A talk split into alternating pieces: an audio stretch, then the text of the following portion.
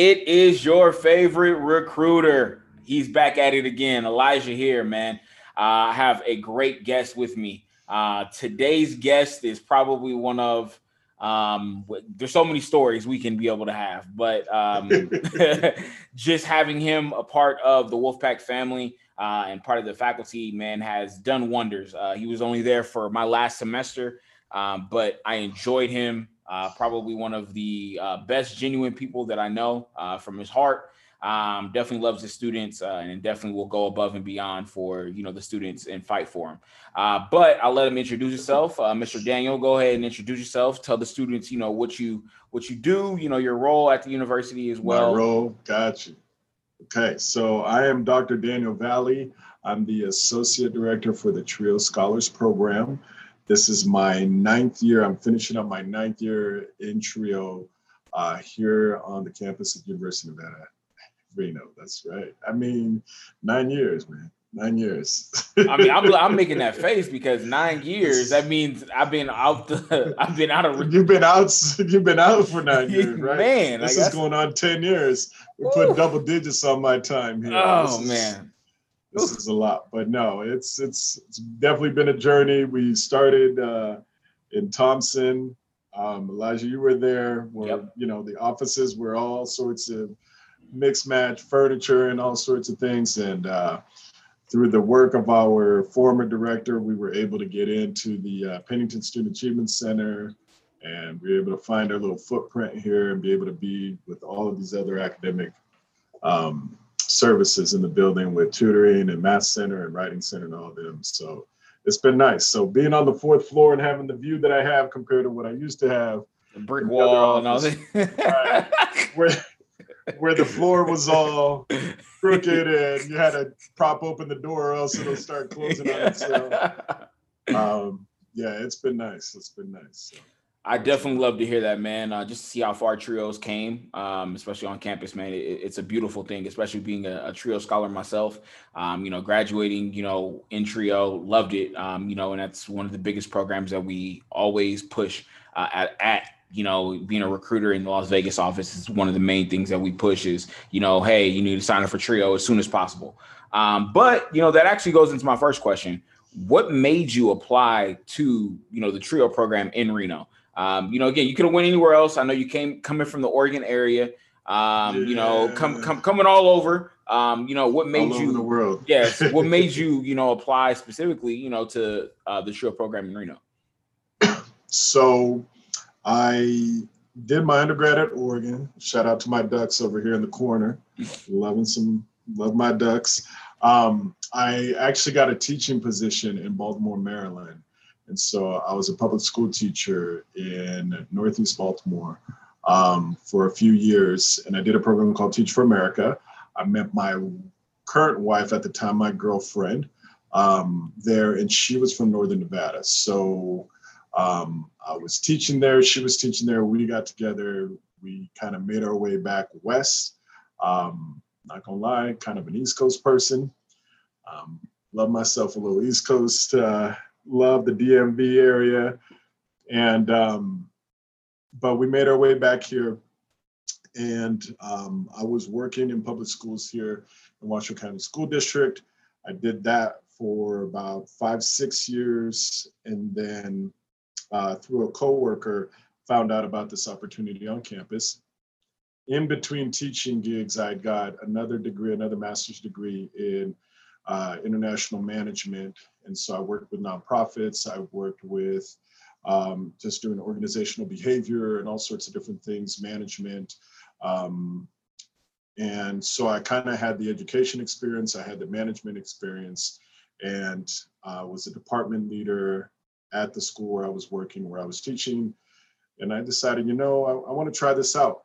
This is interesting to me, kind of want to run this program. A lot of our former high school students were going into TRIO when they came here to UNR. So I kind of knew some of the students that were going to be in the program anyway. And so through a coworker, I found out about it. I applied.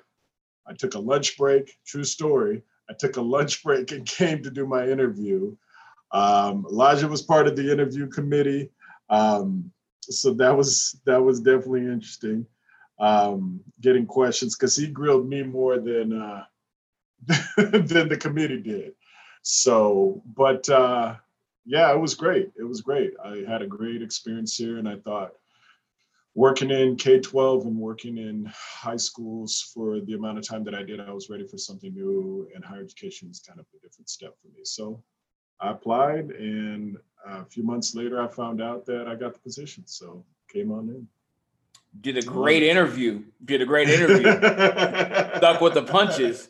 Because I remember, I was like, talk to Steve, and Steve was like, hey, ask whatever you want, make sure it's appropriate, but make sure that, you're asking the questions as a student, this is going to be, your exactly. New director, this is going to be your person. Yeah, so, yeah. So, hey, I came with it. I remember sure you and Brandy during my lunch. We were, me and Brandy were tag teaming. She was going one way, I was going another way.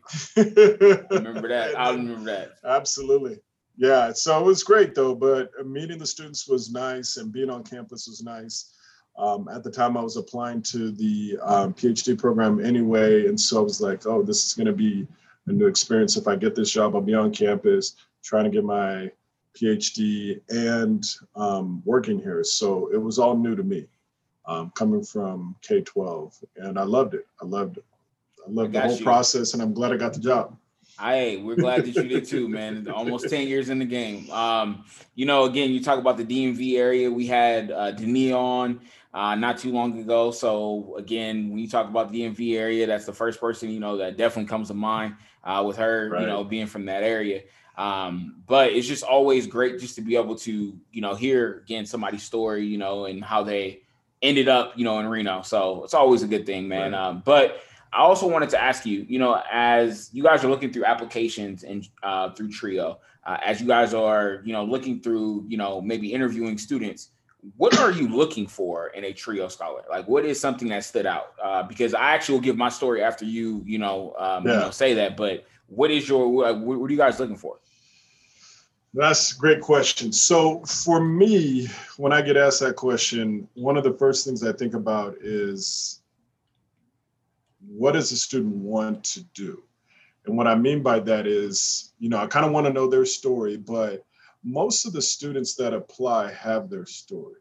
All right. So they overcome something, they had some sort of issue, they're, some sort of challenges and stuff like that. So every time I read an application, everybody says, well, I'm a first-gen student, or I'm this, or I'm low income, or I have no experience being in college. And they think that they're the only ones that are applying that are saying that. And everybody's saying the same thing. So it's not so much what their story is, but more so how they want to not be defined by their story, right? So wherever you're coming from, what your background is, you are the first person in your family to go to college, whatever that is, I don't want that to be what defines you. I want that to be a chapter in your life, and I want you to start a new chapter in college. And so the second thing that I look forward in somebody that applies to TRIO is somebody who wants to work with us, somebody that actually wants the help, somebody who wants to, listen and learn and, kind of understand what college is all about, take advantage of the resources that we have to provide, take advantages of other resources on campus. A lot of times we have TRIO scholars that we help a little bit, but the biggest help that we gave them was helping them find a job somewhere else that became a springboard for a career that they started. So if that's the case, great. Use us a lot, use us a little bit, but use us, right? Take advantage of these opportunities. There was, we go to these meetings called Nobody Ever Told Me About That, the NETMATS. And to a certain extent, it's always like, I don't want anybody graduating from our program that says, I didn't know this opportunity existed. I didn't know that I could do X, Y, and Z on this campus. I didn't know that I couldn't be part of club sports, or I couldn't be part of an organization, or a student group, or get a job on campus, or find an internship, or study abroad, or do all sorts of different things that you can on a campus, on a college campus. So I want students that want to take advantage of the opportunities that we have to offer, some of the lessons we have to teach them, and just Take advantage of the resources. So the elevator speech I always give to everybody is the reason my lights on around my house, the reason I feed my family, the reason I wake up every morning is to come to a job where I can bring to students and provide resources and opportunities so they can shake the president's hand when it's time for graduation. And so whatever that looks like, whatever that is, those are the students that we want. I like it. So let me give you my story. I ended up getting rejected my first during when you apply as a summer TRIO scholar. Yeah, TRIO scholar going in the fall. Got rejected. I was like, whoa, okay. So something in me was just like, apply again.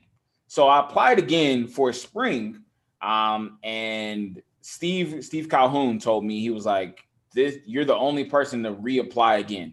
So that's the reason why we accepted you, because you're the only person to reapply. And he said, that was actually one of the best decisions that we could do, because, you were a great, great TRIO scholar, like making sure that, again, I'm not going to say that students should do this, but I'm going to just say what I kind of did sometimes. Progress reports, you're supposed to bring those in.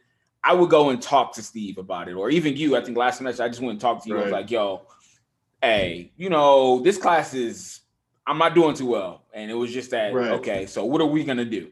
What tutoring do we need to help? So it was always right. Resources to help you elevate from where you're at. I had great relationships with, you and Steve. So it was, you knew what type of person that I was trying to achieve in. It wasn't just, hey, I'm just trying to get by. No, I'm trying to elevate myself. So like I am now with my son, I can be able to pass something down to him and build a legacy, right. In that regard. So I always say, just thank you. Thank you for, pushing me, and thank you for, that last semester, just, just dealing with me, but making sure that, I was put in the right situation to succeed, in the long term. So it's been a trial. It's been a journey. But at the end of the day, it's trial and error. And I also, go into what you said, students who just, when they're talking about themselves and trying to get into this program, explain your why. Why you're getting up every day, why are you trying to go to college? What is college going to do for you? That is your why. What makes you cry at night? For me, my why was, disappointing my mother, disappointing my sister, people that were looking up to me. That's the reason why I got up every single day and went to class at 8 in the morning. Did I miss a class? Right. No. Was I late? Yes. But I still was there. So at the end of the day, you got to be able to find your why in these situations. So I appreciate you, being able to answer that. So my last question to you, and again, we can make it a little fun. Okay. I'm not going to ask you the typical, who's your favorite TRIO student, because I know it's me. So we don't even need to, answer that, we don't need to answer that, but, absolutely. My question to you is, what has been one of the most joyous moments that you've had so far while you have been in the position that you're in? That's actually the easiest question for me to answer. So right behind me is the PhD right there. Okay, so that's the degree that says I'm a doctor. Over here to the side, I have one master's, I have another master's, and I brought my undergrad. So I have 1, 2, 3, 4 degrees hanging on the wall. And I say this to students, and I say this to people that come in here. I would trade all of this to have the feeling that I get at the end of the year when our students graduate and see the joy and the happiness in their faces. Because as happy as I was for this degree, and as happy as I was for these other degrees that are hanging, even my beloved University of Oregon undergrad degree that's sitting over there, that's hanging over there, as happy as I was to get that, I don't get the same rush that I get when I didn't get the same rush that I do get every year when our students graduate.